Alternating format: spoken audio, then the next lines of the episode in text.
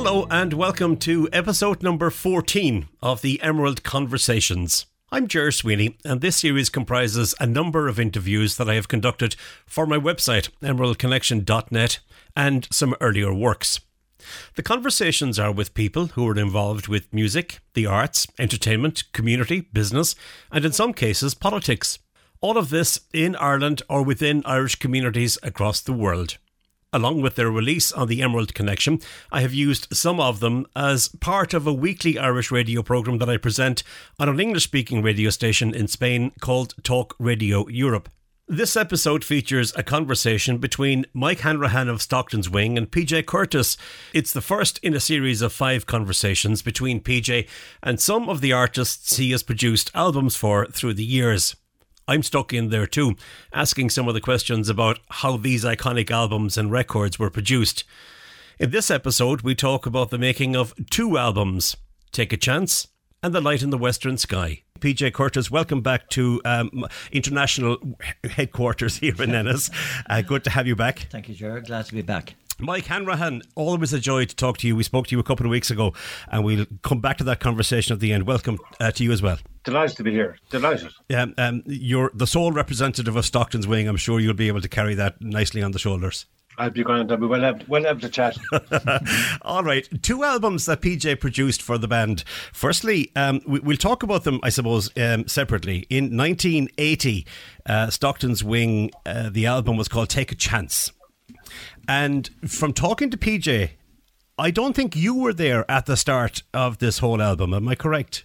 No, I wasn't. And uh, but PJ had a huge link in me uh, getting in, in, in, involved with the band because they had a singer, a guy Tony Callan, who was a great uh, singer and guitarist and raconteur. And halfway through the album, he left the band. Um, so they were without songs. They had, they had the instrumentals recorded and I had been working with Maura O'Connell uh, at the time with a group called Tumbleweed. And PJ was actually our mentor at the time because mm-hmm. PJ used to bring us up to the cottage and li- get us to listen to his wonderful songs. So our repertoire was really PJ Curtis's repertoire, okay. myself and Maura. So we owe PJ so much for for uh, giving us an insight into a type of music. Like we were getting into Americana music and um, a bit of blues and a lot of gospel, uh, which so we we owe so much to PJ from that point of view. So when I joined Stockton's Wing, PJ knew what I was about as a singer, and uh, he knew I wasn't uh, a traditional singer or a ballad singer. That just wasn't my forte. And it was a match made in heaven for me because I was going into my first ever recording with a guy who really knew what I was on about, and uh, I think he got the best out of me for my first first album. It was a great pleasure. I still remember the recording sessions vividly. Now, you also had a little bit of encouragement there as well because your brother, um, Kieran, was part of the band and good friends of you. A cousin of yours, Paul Roche from Clarecastle, was involved. And Maurice yeah. Lennon, uh, Tommy Hayes was also there. So you, you kind of knew everybody. So you were kind of comfortable from the start, were you? Yeah, I was comfortable, and I was, and I was glad that when the band uh, did invite me, and they knew I was what my pedigree was, and they knew what type of music I was into. Oddly enough, or ironically enough, they actually asked myself and Maura to join the band. All right. First, and Maura was working for her mum in the, in the fish shop in, in the market in Ennis, and uh, she refused to join a traditional band because that's not what she was all about. And she made a point to me saying, "I can't join a traditional band. Like I really, if I'm going to do something, I'll do something different. But I want to stay at home and uh, work the shop. And she she pushed me. She says, "Go for it. You need to go for this." And she was great. I still remember when we sit on the stairs in a room we, we used to rehearse, and she said, "You have to go. This is really essential for your career." And then, lo and behold, six months later, she was off on the road with a band called Dead Oh. Traditional band yeah, we still laugh about it when we, when we talk. PJ, from your perspective, you came in at the start. How did you uh, come to be chosen as producer for the album by Stockton's Wing? I pay them huge sums of money to. no, I, I, had, I had seen Mikey and I had seen Mike and Maura uh, perform live, Um, and I was just completely blown away by the, the professionalism. They Right. were doing American music. I can't remember what you were doing. Um, maybe you hadn't come up to my place to uh, advance your, your knowledge of Americana that you've just mentioned there. But the two of you together were so professional, uh, uh, both as Mike as a guitar player and singer, and Maura as a singer. I mean, really international standard, I thought. And so I was greatly impressed with, with Tumbleweed. And then I got, I think I got a call from Kieran Hanrahan, uh, Mike's brother, who was the banjo player in the band. Yeah. And asked me if I'd come down to hear a rehearsal. This is when Tony Callan, the original singer, was still in the band. And so I did. And they had already made an album um, for Tara. And I think it was, uh, if Mike could maybe uh, um, remind me of this. I think the album was done in one afternoon. It was a sort of, they sat around and they recorded a bunch of tunes, and Tony Callan was the singer. So it was a very basic, raw album. And wh- while the playing was phenomenal, and the band, I recognised the band right away to be, you know, having real power as individual players and as, as a collective. And so I was excited with, with the possibility of maybe producing the album. Tony Callan was still the singer at the stage. And that's how we started. We started with that pl- plan. And we had, I think, advanced maybe three or four or five pieces, Mike, uh, if you remember. And then Tony Yeah. left the band. Okay. And So did that, did that mean then that the recording had to stop on the album? it did. Okay, so it wasn't like it didn't happen. Tony left today and Mike came in tomorrow. Well, I I can't remember the, the, the period between Tony leaving the band and Mike coming into the band, but there was a period, wasn't there, Mike? Maybe a month, maybe something like that. Yeah, there was there was a there was a few months in it a because few months. Uh, I remember, uh, I I think I we recorded the album. I think we recorded around April '80 of my songs, but I had been away. I knew I was I knew I was giant band uh, around Christmas, but there was commitments for gigs and things like that. So they decided to hold the album off until I joined and sang my songs for, for the next phase of their, their career. And I, I was I had got a job. PJ was involved. He actually produced one of the most amazing events in London called the Sense of Ireland in 1980, and it was a huge festival that pe- not, not people give PJ the credit for what he was involved in here. It was a mammoth was, uh, yeah. festival A that covered festival. all aspects of, of our culture in London in January and it going into February, I think it was. And PJ got me a gig on that as a, a, a roadie. So I was a roadie in London for the, the month with John Munnis. And I was actually a roadie for Stockton's Wing. Go away. And I wrote, I wrote about this in the book, actually, when I was talking about it. It was so odd because I was actually a roadie for Tony Callan. I was fixing his microphones. And, and no, both of us knowing that I was actually taking over from him in a Okay, couple yeah, months' yeah, time. it was the weirdest thing. Well, I was very excited when you joined the band, Mike, because um, okay, the the the band uh, as a traditional band was valid and playing great music uh, instrumentally, but I was really taken with the idea of you, who was going to bring a new dimension to the band, and that dimension was a your own songs because I knew you at that stage to be a songwriter. You had just started writing your own songs, and the fact that you were going to give the band another dimension uh, that was going to take them into a different direction, and that kind of fascinated me, that fascinated me as a producer. So I was very enthusiastic uh, on that first session when you came into the studio. Um, PJ, from your perspective, you started out with Stockton's Wing and Take a Chance, and Tony was there.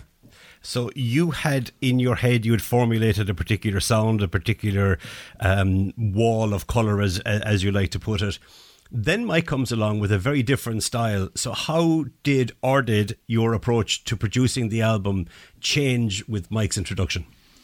Well, uh, yeah, that's a good question. Um, Thank you. The, the all it took really was that, that Mike's songs. You see, when you're recording, when you're recording an instrumental, it means the, the all that band they're well rehearsed Hmm. and they come in and they they give it whatever they need to give it to make the instrumental work.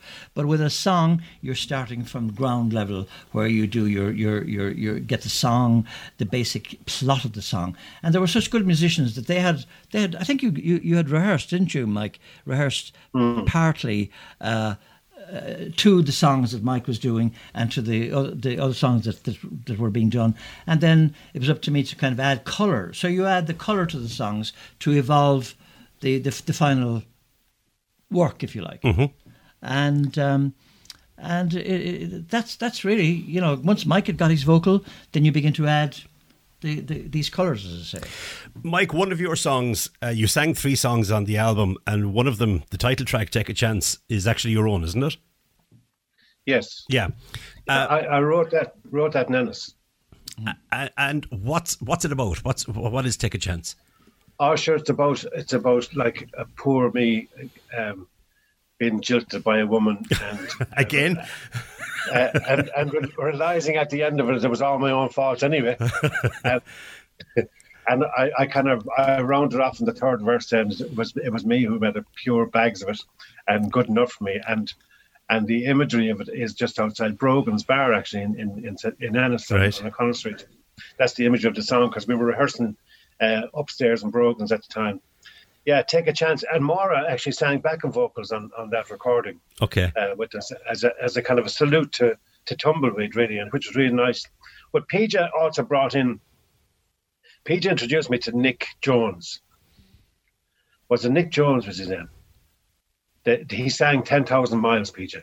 Oh yes, the English English English the, folk the English singer. folk singer who yeah. was amazing. He amazing. did this amazing album, and I, I took ten thousand miles and I sang that. But then PJ also brought in this guy called Alan Taylors, who was a songwriter, an English folk songwriter, and he had a, a song called uh, Fiddler John. Now he had, he had some amazing songs, but we used Fiddler John on the album as well. So it was like a new introduction for me to, to get new songs and, and try them and uh, it wasn't. I'd never been in a studio before, so okay. I think the last time, the only time I ever recorded was actually again with PJ above in in RTE when the two, three of us, myself, himself, and Maura, went into the big uh, orchestra studio. That's all they had. It was a big, huge, like mm-hmm. arena studio. Right. It was like and the three Abbey Road, were, wasn't it?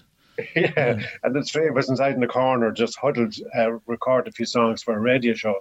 That was my only previous experience. Yeah. So for me, to have somebody like PJ, and, and, it, and he proved it so much on the next album because to have yeah. someone like PJ directing traffic and, and mm. encouraging it, because what, what PJ did, apart from having this amazing ability to see a picture in a song, uh, and bring the picture along to where he wanted to see it, his, his, his, his vision of it, but he also had a great ability to encourage you in the studio. Never, mm. You never felt under pressure or you didn't put yourself under well, pressure or thank you mike well, one of the things that i can say for you and Maura is that some some singers some artists and it doesn't matter how professional or how uh, experienced they are are intimidated by the microphone mm-hmm. they really you know once they face a microphone something freezes okay. in them but neither mike nor Maura had that they were cool, calm, and collected at all times. And when you when you don't fear the microphone, you're going to give to the microphone mm-hmm. in a mm-hmm. very warm, open way. And they had it, and you can see that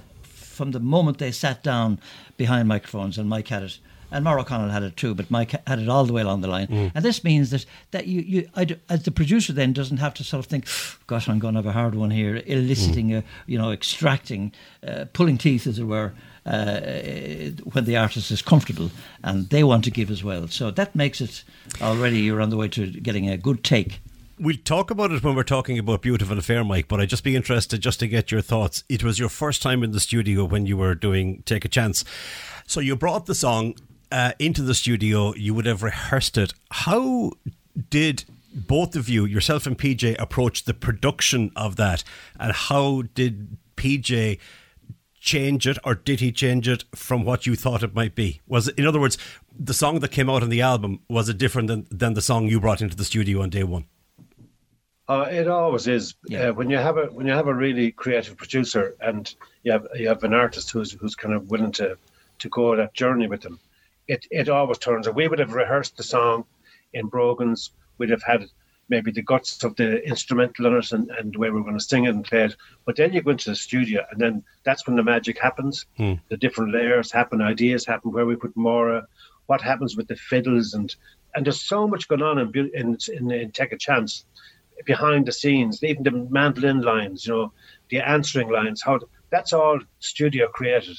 And that's the magic of when you have uh, a bunch of people in the studio with the producer who are bouncing off each other and and willing to go the extra mile because everything we ever did with PJ was all of us about going that extra mile. Mm. And he found in us a really willing yes. bunch of young guys who were just mad, mad to jump That's and it. go wherever, mm-hmm. because it was, it was, exciting. I mean, those two albums, when you think about it, those two albums for a young, a bunch of young guys from from Clare, creating what we did with PJ was phenomenal for for that for its time. It, it, had, it had never been done before. Right. There was nobody writing songs. There was nobody creating contemporary sound around Irish music. Nobody. That's true. And, and yeah, amazing. From your perspective, PJ, how successful was the album from a producer's perspective?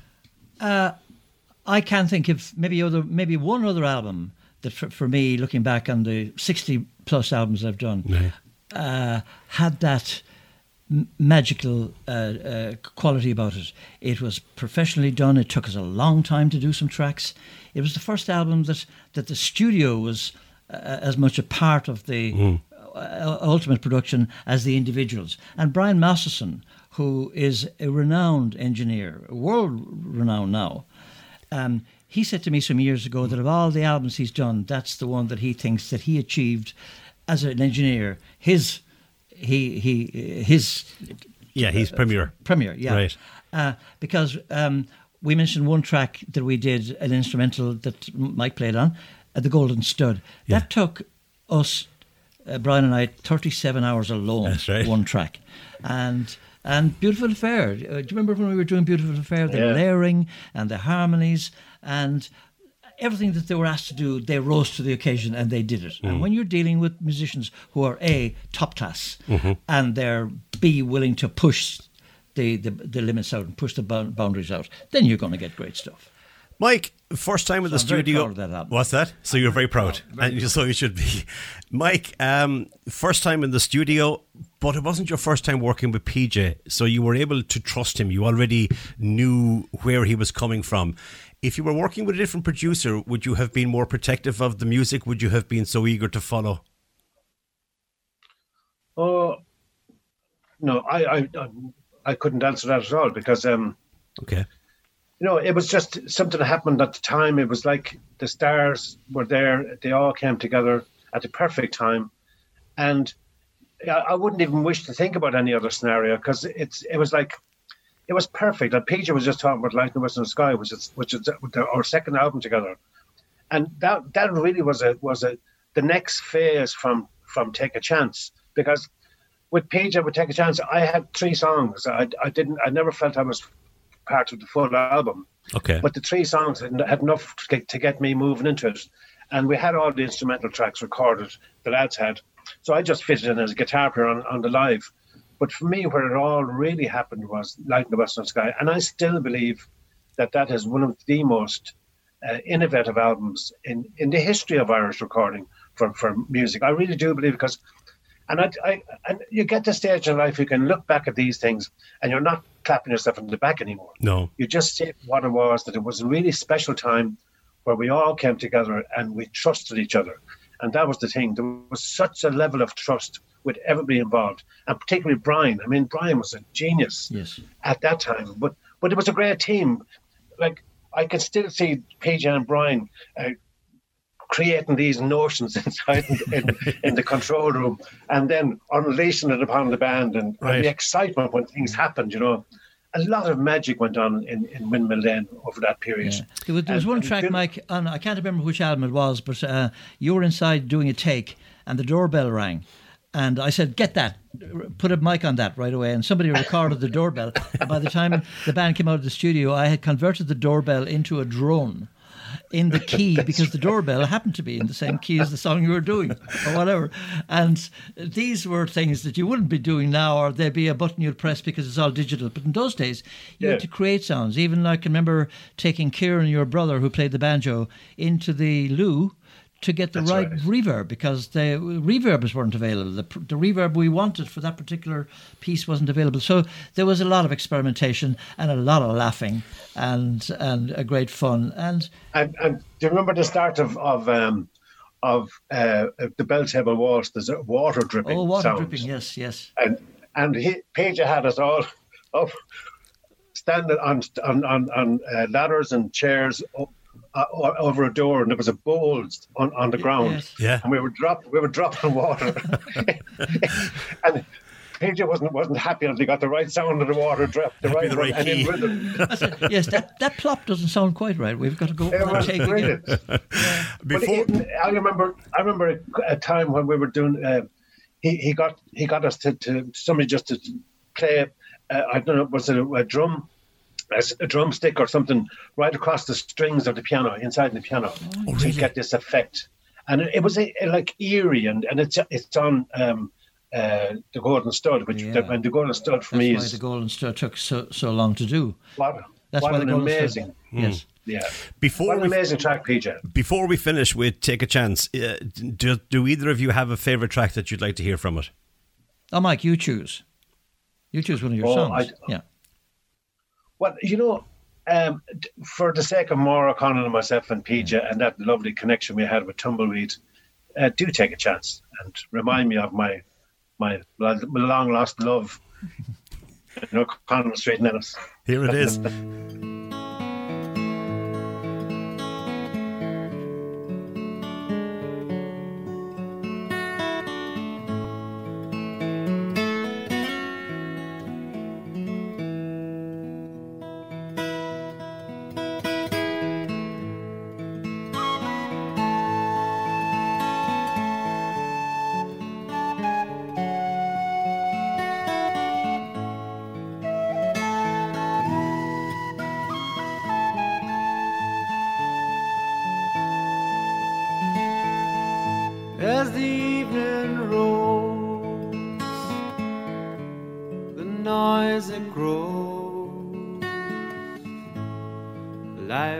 busy out on the street.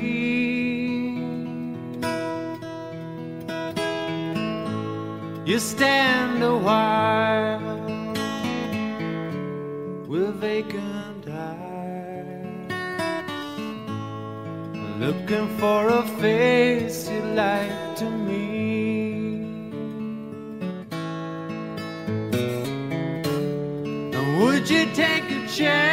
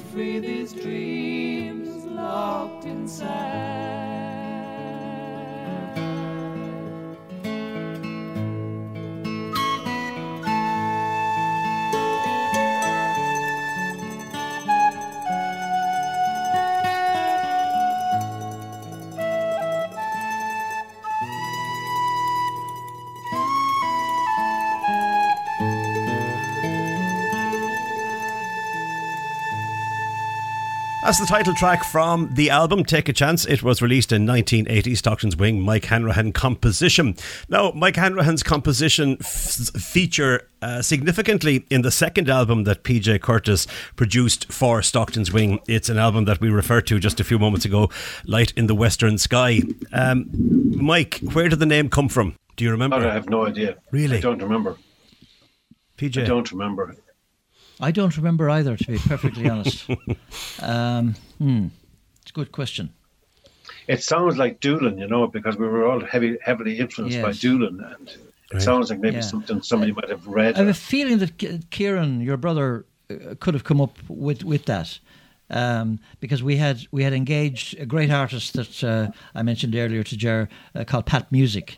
Uh, Willie Matthews, a, now a very famous artist, had done the artwork for your for the Take a Chance album, the first album, and then Pat Musick, another uh, uh, artist from Colorado. She was living in Dublin, and she was a good friend of mine, and she d- was doing the artwork for the second album, and uh, sh- the whole thing seemed to fit in. So, Light in the Western Sky was was a beautiful title, I think, because you know you were from the West and uh, the music, and so yeah, the whole um, ambience was was perfect for the. It was, it was the perfect title for, for what was on the album because Yes. it, it was there was a, a new light coming from the sound of Stockton's Wing. Stockton's Wing, the Wing were just emerging. That album kind of kind of really identified where we were going to be for for our, our career as musicians, and it it um, it defined us really. And it was the beginning of the lads beginning to write, you know, because they, they, were, they were involved in the writing of the Golden Stud in between and they would go on then to, to write so many tunes. And again, that wasn't the regular feature in, in trad bands at the time. That very few people wrote wrote their own tunes, but the lads began to get into the creative. They, they jumped on the creative kind of energy that was was going from Okay. from the songs and the way we were creating the song, the tunes, and the studio. And the lads wrote uh, the the Belltable Waltz, the four six trip to London as an original piece. Uh, so they all that was the beginning of that that uh, kind of new life for for Kieran and Maurice and Paul, which was Right. really really powerful stuff. And when I know the album, the first album, uh, sorry, the first album you did with PJ, uh, Take a Chance, was in 1980, and Light in the Western Sky was 1982. So, were you planning the second? Wait, sorry, the third album. Were you planning that album soon after the launch of Take a Chance, or when does that whole process of, of an album start? Do you have to play a lot of live stuff first, and you know how does it work? Well, I, I had to kind of bed in to the band uh, and see where we we're at, and then then in 1981 we re- we produ- we recorded a Beautiful Affair. We recorded a Beautiful Affair in Lombard, Lombard PJ, wasn't it? Studios, yes, in Lombard Uh, Street. so that, that the original Beautiful Affair single was not part of the of the Light in the Western Sky recording session, and that was released in '81, and there was a B side called Kaylee Swing, Yes. and that big, began to take hold on the radio stations, and and DJs started playing it, and, and suddenly it was a, it was a hit it was a hit single, and then it was a big hit single, and it was it was in the charts for so long, and the audience's numbers went up like rapidly. So then it, our next thing, we had to go and record the album, Okay. and we had been working on a bunch of stuff because the wing never stopped writing or rehearsing. That's all we ever did was getting together, always trying to create something new. So we had a bunch of the stuff ready to enter the studio Okay. for. I'd say it was early '82, Peter. Was it? Yes, Or- it would be. Yeah. Yes. Mike, in, talk to me a little bit about A Beautiful Affair, if you would, because in your book, which is called Beautiful Affair, you went into detail um, about the writing of it. It took you a while to put it together, didn't it? Yeah, well, it was over a period of time. It Mm. was I, I would have I would have gone to Doolin after school as a young fellow, as a seventeen year old, and I kind of was just I was I was exposed to a whole different world, uh, a creative world, and uh, a kind of world of debauchery, I suppose, as well for a young fella out of out of Catholic Ireland, and I welcomed it with, with open arms. And yeah, that's what the song was. Over that period, it would have been it would have been sitting with me the idea, and I I I know I wrote some of it in Doolin, and then was quite a lot of it written in, in Brogan's as well, because that's where we did most of our work Mhm. upstairs. So yeah, it was over a period of time, but it was whatever about the song. It's when, when we brought the song to PJ, then like all bets are off. I remember, I, Mike, I I have it remember PJ. somewhere in my collection of cassettes. Who remembers cassettes anymore? I have your uh, demo or the, this demo of your song that you sent to me. I have Oh, it somewhere. wow. And I remember some years back finding that in the thing, and I put it on and played. I don't even know if I have the ability now to, to play a cassette, but it is there somewhere. The original that you actually sent to me, and it would be interesting to Oh, hear that man. and what uh, ended up in the album or what it ended up in the recording itself. Well, we have to find that PJ. Gosh, yes, I must, I must look And into play it. bag of cassettes. When you get back, are you back at home? I am back at home. Yes, yes, yes. Oh, what is? I'll be down. I'll be down. that'd be worth the day trip. For God's sake, that'd be magnificent. Oh, there you have it now. You have a visitor coming now. okay. But PJ, you, you tell them that you, you, because Beautiful Affair, the, the Glenstal Abbey, you were really taken by the Glenstal Abbey, the monks and the music that was coming out of there. the Gregorian and chanting. you had this, you had this vision of for Beautiful Affair earlier on. You had you came with this vision of, of vocals. Did I? Oh Yeah. Yeah, you wanted to. You you want you, you played the, the the the Abbey the singers first, and you you Okay. thought this would be amazing, and, and you came up with the idea of the opening chorus, and that's you know Yes. you were, and that's. I mean, yeah, you were producing. Do you remember, PJ? You actually produced that album. Do you, Yeah. Oh, yeah, yeah, yeah. That's what we're talking about. Uh, yes, I, I, I, rem- I remember you that, didn't, and, I- and- and I remember, I always- I remember being impressed by you guys. Um, particularly the the other members of the band, who you know, traditional players are not. They're not like bluegrass players, where they every bluegrass player that plays instruments, whether fiddle or Yeah. banjo, or whatever, they can all sing. But traditional players, very few of them can sing, and I'd never witnessed Kieran and Maurice and Paul, the the, the core trio of Right. trad players in the band, uh, coming forward and, and, and doing their thing. And they did their backing vocals. And of course, Steve, Steve's contribution was Yeah. was very much as well. And you rose to the occasion. And we, yeah, we did create these these layers of, of a harmonic uh, intro that I think kind of made the song, or at least introduced the song. It was different. oh, there's there's no doubt of it. Yeah, so different. So uh, that that was I was I was delighted with that, and so I was also delighted to know that you guys could do it. I mean, you were willing to do it. So I think it was the willingness of the of the individuals that said, "Oh yeah, we'll do it," rather than than bring in session singers and the rest of it. You're really kind of uh, cut and paste then. But the fact that the band were, would be doing something here that they would be able to reproduce live on stage, which was a bonus afterwards. Did did you Yeah, we we embraced it. You did, yeah. did you try and have an album tell a story from start to finish? Oh yes, well that's a different. We're yeah we're slightly onto a different thing now, but yes, All that, right. that that uh, you know wh- when when a band comes in to do an album, there's a bunch of songs and a, and a bunch of tunes in the in the Stockton's Wings case, but you have to try and look at the overall album and the choosing of the tracks from track one to the final track Okay. is a journey that you you it's like a concert that uh, you, you you get the listener involved and then you unfold your your your uh, book. Your, Right. your book of songs, Your story. your story, as you would live on stage or as you would within a book, and so that the first chapter must connect with the last chapter, and everything inside is part of the great story. Mike, were ye as band members aware of that when you were choosing tracks for the album? Because you would have worked with PJ previously. So were you kind of saying, well, look, this is kind of what he's going to be looking for, and this is why this would be um, suitable or that would be suitable? Or is it just, we've got a bunch of great tunes and let's see what we can do with PJ? Yeah, I, I think th- that side of it only comes at the end when the, the, the album is, is, is recorded. And mixed. But what, what happens is we we we were in a, a, a zone for a period, and each album is a representative of your zone. And our zone at that time, that's the music we recorded. That was what was affecting us around us. You'll, you'll notice there's quite a lot of reggae influences coming in there in, in the band because we used to listen to Bob Marley all the time.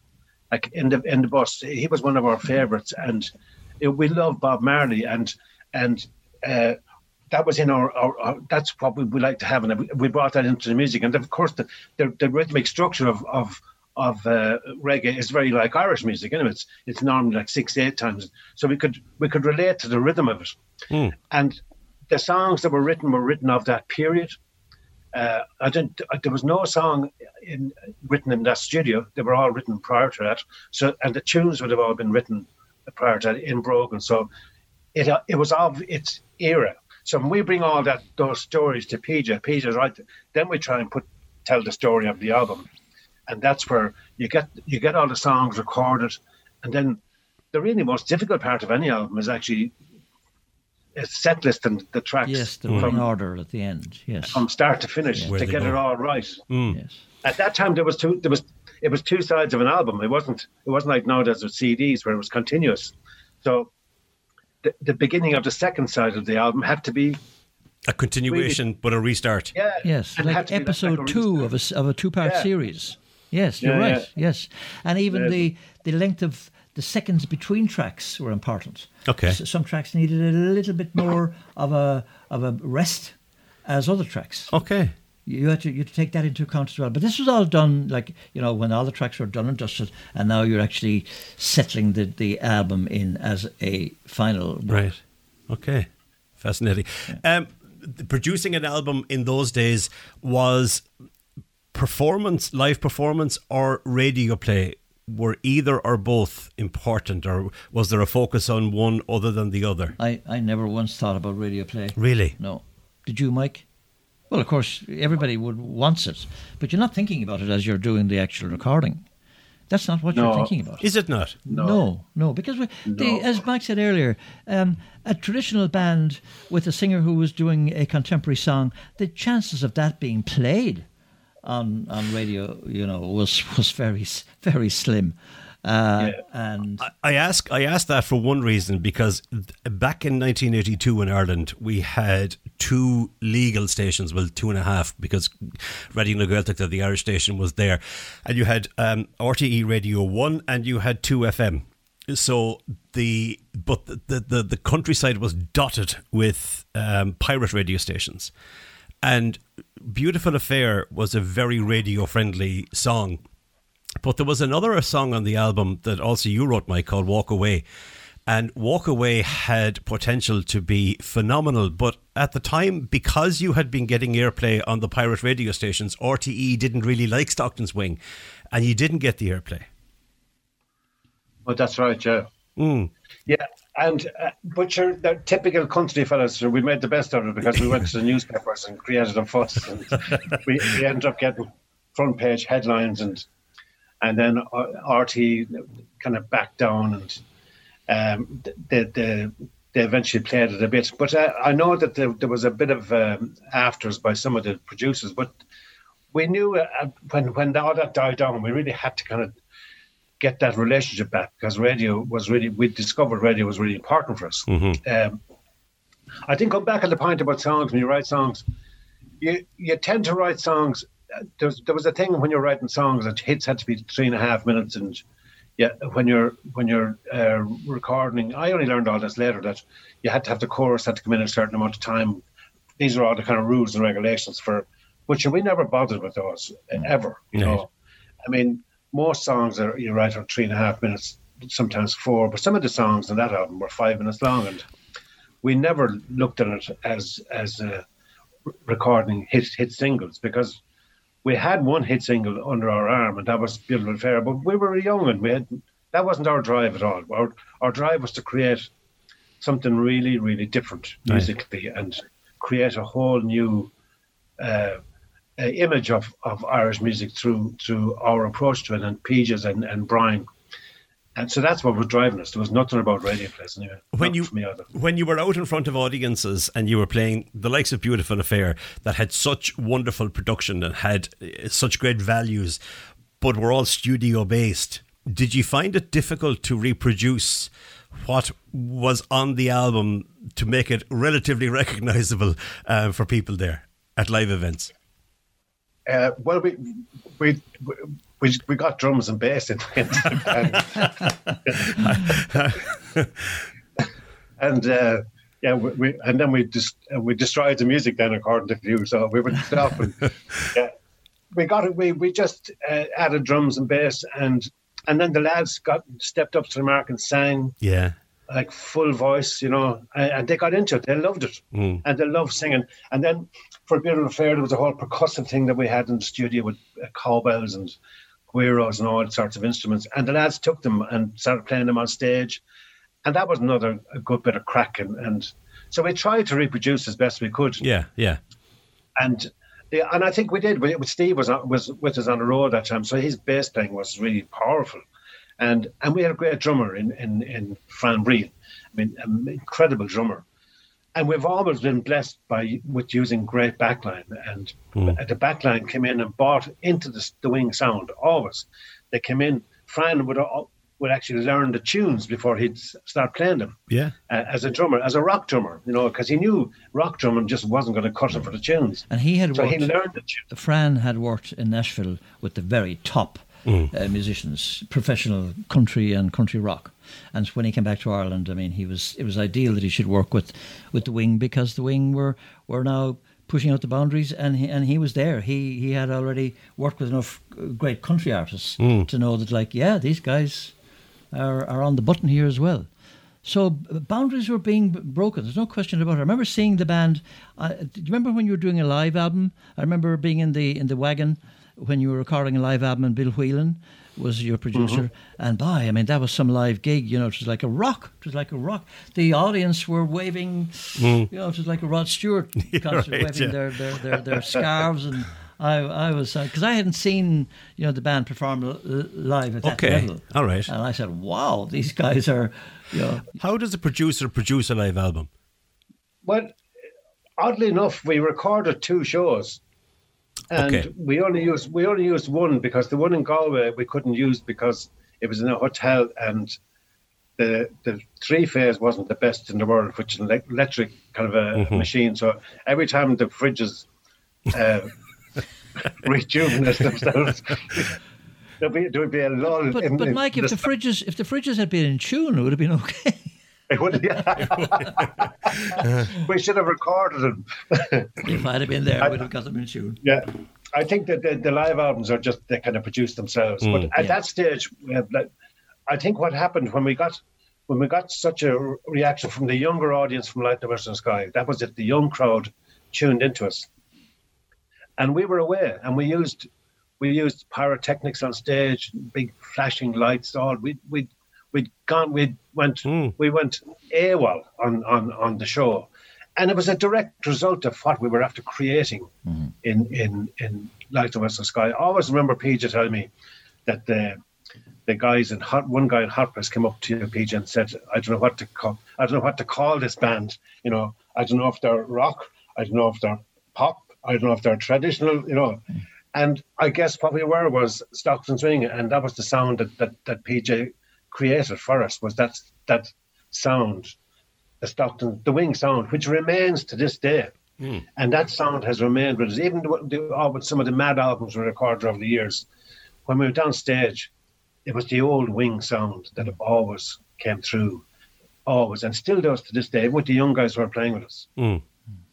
Uh, the audience haven't forgotten because, in my own case, going back to, I suppose, about maybe eight or ten years ago, up to then, I was still doing discos. Right, and I, I know musicians hate lads who do discos, right? but I, I was doing mainly birthday parties, as in the 40, 50, 60s, and I was doing weddings. And I would always play Beautiful Affair. They used to go mental. Mm they have they haven't forgotten the sound is there and they love it and there's always a way to put it in there um, and it's great did it put you under pressure because the whole thing really stepped up a level as you said that what you produced with PJ with that album um, brought everything up a level or two so did it put extra pressure on the band uh, no, it just put us on the road. In fact, we didn't record the next studio album until um, 86. So that was, and that was, if, if I look back at, at the, our greatest error was never to follow up okay. Light in the Western Sky. That was because by the time 86 had come along, we were, we were in a different zone altogether. The, the, the industry had taken us uh, on a different route and had kind of taken us musically away from Light in the Western Sky. I always feel that um, we should have recorded another album in 83 or 84 to kind of to nail down that sound that we and it's my it, that's the only thing I ever regret about stuff is being not recording okay immediately another album but we did we were busy off busy touring and everybody wanted us live and we were getting money in and we were pumping it unfortunately we were pumping it all back into the pyrotechnics right it, it's funny it was all about all, again all those years was always about the music. It was about. And I remember us talking, Mike, at some stage about you, you know, not writing a kind of another beautiful affair, but to follow up with material that could be at that level.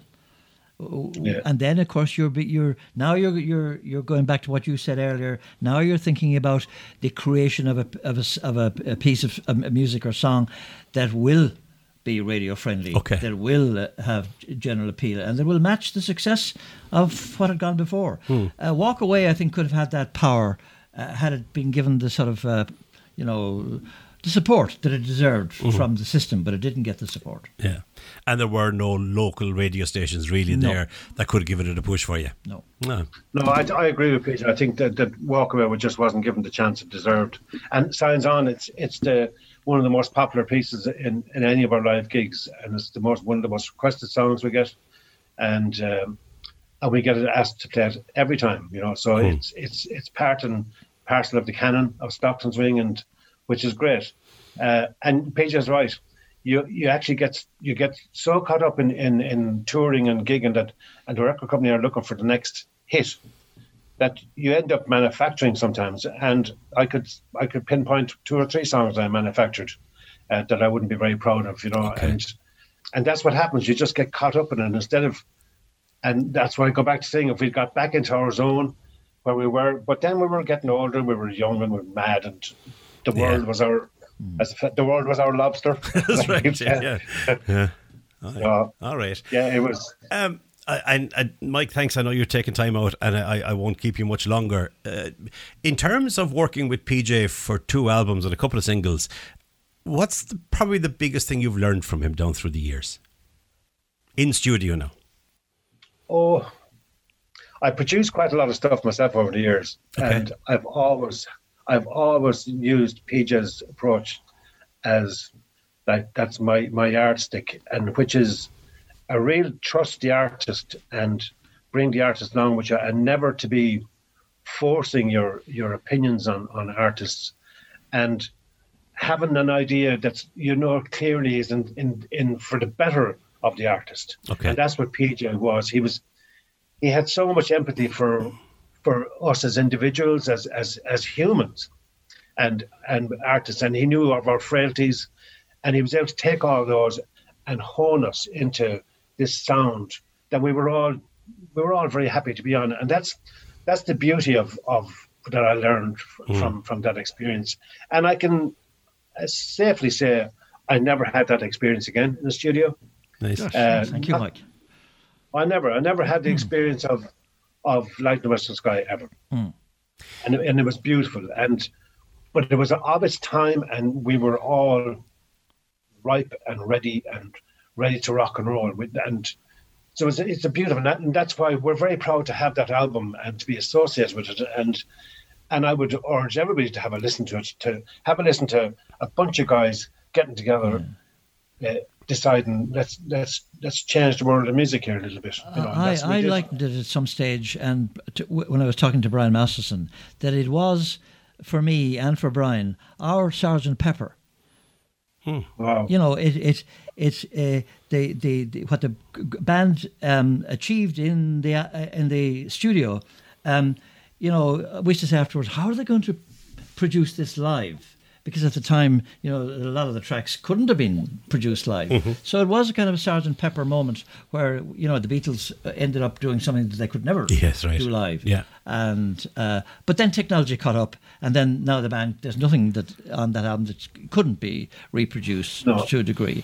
But yes, it, it for me it's our Sergeant Pepper. Two questions uh, to finish with PJ, both for yourself. Firstly, um, working with an artist is one thing, but when you're working with Stockton's Wing, where there was five or six lads there, um, each of them very different in personality. Each had their own little tweaks and idiosyncrasies and all of that. How easy is it, or how difficult is it, to bring all that together and to kind of keep everybody happy at the one time, or is it just all about the music? It's well, first of all, the fact that they were from Ennis, they were from my. Okay. I, I know, I know these. You know, I know where Yes, they come yes, from. These yeah, guys. yeah. They weren't from, you know, Okay. uh, somewhere else. And so there was that kind of connection. Right. And there was a great collection of traditional music, which I understood having grown up in a house of traditional music. Right. So, and then Mike with with what he brought to the, to the table, um, you know, that was that was a, a said. Okay. Uh, and being a bit of a schizophrenic helps, I think, too. you, can, you can deal with the Well, thank you all for that answer. yeah, I, and I have no problem. I had come through. Uh, I was in the RAF for many years. Yeah, yeah. You meet all kinds of personalities, and, and uh, All right. So yeah, you you, you learn you learn how to cope. another There was no- question- There was no there was no wild cards. uh, No, no, yeah, yeah. That but you see, Mike was saying we were all young and we were all mad and we were all doing our own thing. But uh, again, as you say, you knew them and you were able to to work with them all. How different was it working with a band that really did everything themselves? Because we were talking about Beautiful Affair and how, you know, Paul and Kieran and Maurice actually sang and were able to be part of it. You've worked in Nashville where you've worked with some of the, the greatest session musicians and you've had to bring them in and bring in singers and so on to, to, to do albums and complete. But how satisfying is it that you your band really is what you have and you don't need anybody else? Very, even though that, as Mike said earlier, some some musicians were brought in to do backing. Ah, yeah, but- yeah. minimal. Yeah, minimal. Uh, uh, but you're still in the studio. You're still dealing with musicians who are giving, who are giving to you. They're giving to the create creation of whatever piece you're working on. They're giving their best. I found that in Nashville. That like when those guys sat down, even though they had worked with Elvis and they had worked with Eric, Eric Clapton, they had worked with countless uh, musicians along the way. But when they sat down and we were doing Maura O'Connell was my first album in in Nashville. Um, they were giving 100%, and that's what what great good musicians do in studio. Okay. Mike, before we let you go on and play a track from that album, um, I, I mentioned a couple of weeks ago A River Rolls On, that lovely um, um, single that you released at the end of April, and uh, with the Forget Me Nots. How has it been doing? All of the f- proceeds in this are going to the Alzheimer's Association. So, how's it been doing for you? Well, it's been doing great. I, I never released it. I was never involved in the, in the project to make money. But we, we we figured if there was money to be made, let's put it back into creative projects. So all the money is funneled from the sales directly into Alzheimer's Ireland, Yeah.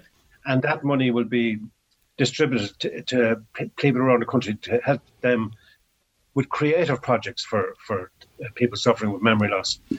Um, so from that side of it, I don't even know what, what money was made. I have no Okay. interest in the money side. What I have interest in is is talking dementia, and that's what has been a real success. From that point of view, it's been a number one hit single Okay.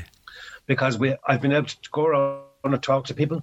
I've educated myself. I've got I've got been invited on to the the Global Brain Health Institute to get involved with them, Okay. and that's a, a global company set up in New York and in Trinity College in Dublin. They've hooked me up with uh, this amazing creative dancer Magda in New York. I am now get, getting involved in trying to understand more about how we can develop a system or a, a kind of a, a template that we can bring more entertainment and music and art, uh, a structured element into how we care for the elderly and people, particularly people with memory loss and their carers. Okay. That's my dedication for the rest of my life. That's what I'll be doing. And it's, it's a direct result of my involvement with this choir. Because what they did, they achieved the most amazing thing. These people are suffering with memory loss. They learned a new song, like new lyrics, new new lines. They learned how to record remotely in their own homes because we had no studios, right. and they learned how to record into to phones and laptops, and that feat alone is phenomenal. Uh, so, in uh, a very long answer to your question, Ger, it has it's been a huge success, and I'm only beginning. I've just been uh, invited to be involved with, with Age Friendly uh, as an ambassador, and that is one of my greatest achievements in out of this. So I'm in for the long haul. Good. Um, I would suggest that people should just talk dementia and try and make whatever world we're going to retire into, make it better than the one we have at the moment. Right. that's what I want to do. All right. And that's what I'd urge everybody talk dementia, make it more inclusive. That's what this song was doing for me. Okay. Let's go back to the final or to the album, uh, Light in the Western Sky. What track will I play from it? Gentlemen, fight it out. Your choice, Mike. Oh, I'd, lo- I'd love the Golden Stud. I, I think the Golden Stud. Well- I think the Golden Stud is the album. That's the track album. Can I say to you, we don't have time for the Golden Stud, um, but I do promise I will play it in its entirety because PJ and I uh, wanted to play it. Uh, the last time we spoke, and I only got about three minutes of it in. That that was the, the length of the interview. So so can we can we forget that? And I promise I'll play it the following week and pick something else What? because it's seven minutes long. You see. Yeah, I know. Yeah, but uh, this is this is not a commer- commercial FM radio, Ger. This is this is the real deal here. Don't let the powers that be dictate you what you're playing. All on the right, radio. we'll we'll find a way of playing the Golden Stud. All right, let's play the Golden Stud. PJ, you happy with that? Oh, well, if you can find the time, sure. We'll find it. We'll find it. I'll have to edit some of it, but we'll find it. All right. Mike Hanrahan from Stockton's Wing, as always, an absolute pleasure seeing you and hearing you. And thank you so much for your contribution. PJ Curtis, um, thank you very much. And thank you both Thanks, for your, Sharon. your Thanks, Mike. insights into uh, creating those two fabulous albums. And uh, they'll outlive us all, which is great. And uh, it'll be great to know that our grandchildren and great grandchildren will be listening to those in many years to come. Thank you, and PJ, what a pleasure to talk to you again. You too, Mike. I'll be down. To, I'll be down to find that cassette. Right. Okay. I'll start searching for it. Mike, g- great to see you uh, on on Zoom, and we'll see you in person in the not too distant.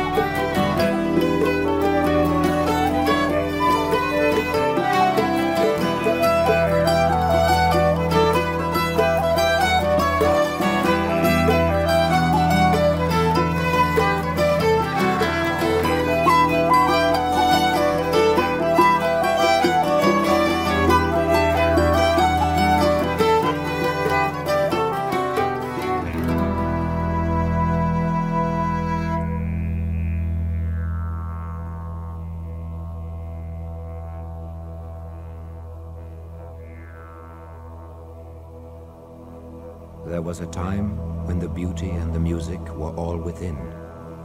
And I sat and listened to my thoughts, and there was a song in them. I sat for hours on rocks and wrestled with the melody which possessed me. I sat and listened by the hour to a positive, though faint and distant music, not sung by any bird, nor vibrating to any earthly harp. When you walked with a joy which knew not its own origin, you sat on the earth as on a raft, listening to music that was not of the earth, but which ruled and arranged it.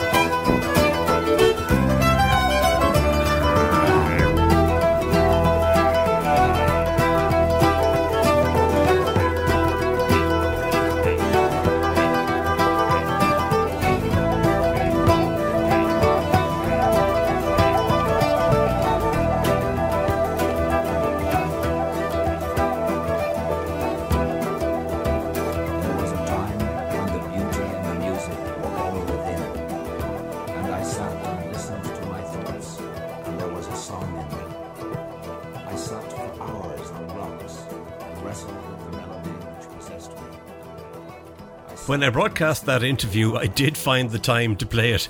That's Stockton's Wing and the Golden Stud from the Light in the Western Sky album produced by PJ Curtis. Thanks to PJ and to Mike Hanrahan for taking time to talk to me, and thank you for listening. If you enjoyed it, please subscribe for more episodes as they're released, and feel free to share. I'd appreciate it. Until next time, from me, Ger Sweeney, bye bye.